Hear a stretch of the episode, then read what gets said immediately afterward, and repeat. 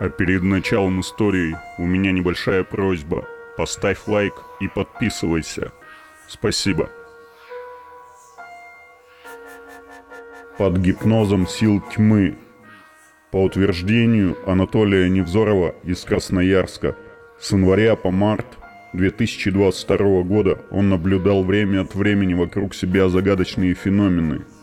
В воздухе плавали черно-бархатные пятна, а между ними серебрились крохотные звездочки, тоже сновавшие туда-сюда. В конце февраля привиделся Анатолию необычайно яркий сон, тяжелый и мерзкий. Приснилось, быстрым шагом приближается к нему человек в черной рясе и с темными мешками под глазами. Он молча обходит Анатолия сбоку, становится сзади него и кладет свою очень тяжелую руку на его плечо. А Невзоров тем временем, к собственному изумлению, произносит какие-то непонятные заклинания. Человек в черной рясе ритмично давит ему на плечо рукой и принуждает кланяться в такт произносимым заклинаниям. При этом Анатолий четко ощущает одно единственное чувство – омерзения и годливости, доходящее почти до тошноты. Спустя какое-то время после неприятного сна Невзоров внезапно осознал себя находящимся, как он выразился, под гипнозом сил тьмы. К его величайшему ужасу прямо в голове зазвучали однажды чужие низкие мужские голоса. Они басовито забубнили – Отныне ты наш. Мы теперь никогда не выйдем из тебя. Ты порабощен нами. И сдержали свое слово. Не вышли из человека. У... Устрашающие голоса звучат в сознании Анатолия по сей день. Их монологи полны угроз, обильно насыщены грязной бранью. Невзоров завершил свое письмо, направленное мне такими словами – и страдавшись сполна, я отправился в библиотеку и обратился сначала к литературе по психиатрии, а потом и книгам по аномальным явлениям. И понял, что у меня происходит так называемое одержание. Злые духи, выходцы из адской мглы, селились в меня. Они не желают покидать захваченный психический плацдарм – я пил многочисленные лекарства, читал молитвы, искал помощи у священников. Все впустую. Наверное, никто уже никогда не сможет помочь мне. Ибо я человек бесповоротно, по моим глубоким ощущениям, побежденный силами тьмы. Не лишне попутно заметить, что я исправно хожу на работу. Успешно справляюсь со всеми своими обязанностями, включая семейные – а вовсе не кидаясь дикими воплями на стены или на людей.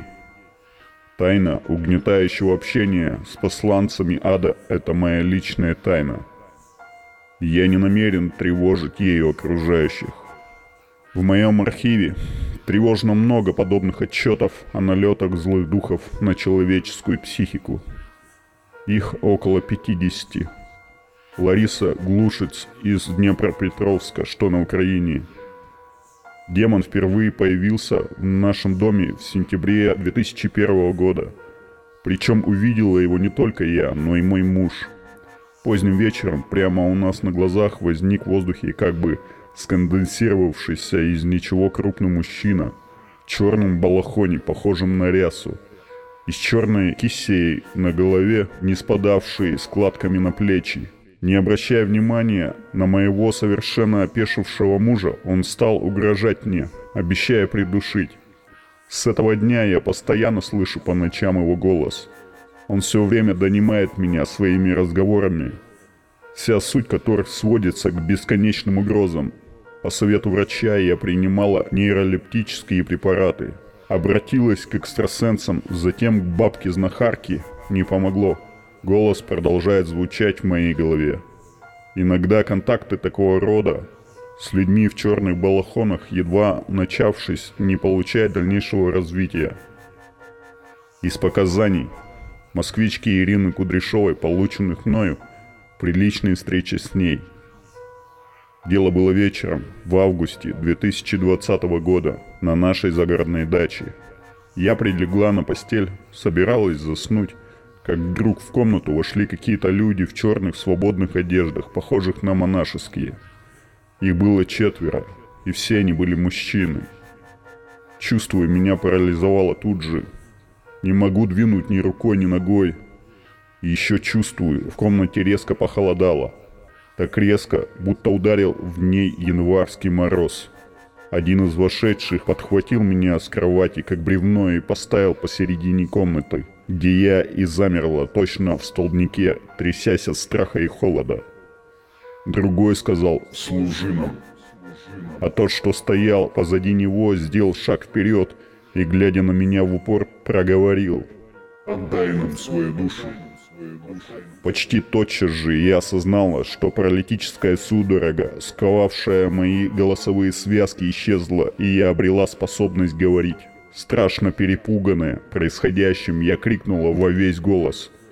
«Дайте мне гарантию, что вы зовете меня к Богу!»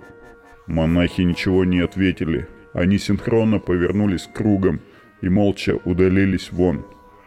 Едва за последним из них закрылась дверь, как холод, объявший комнату, куда-то сгинул, а я вышла из столбняка, паралич как рукой сняла. Я шагнула к кровати, буквально рухнула на нее и, по всей видимости, потеряла сознание. Утром, встав с постели, подхватила халатик, висевший на спинке стула, и стала надевать его. И очень сильно удивилась. Халат оказался мокрым насквозь, хотя и стул, и все прочие вещи, и пол, и потолок в комнате были совершенно сухими.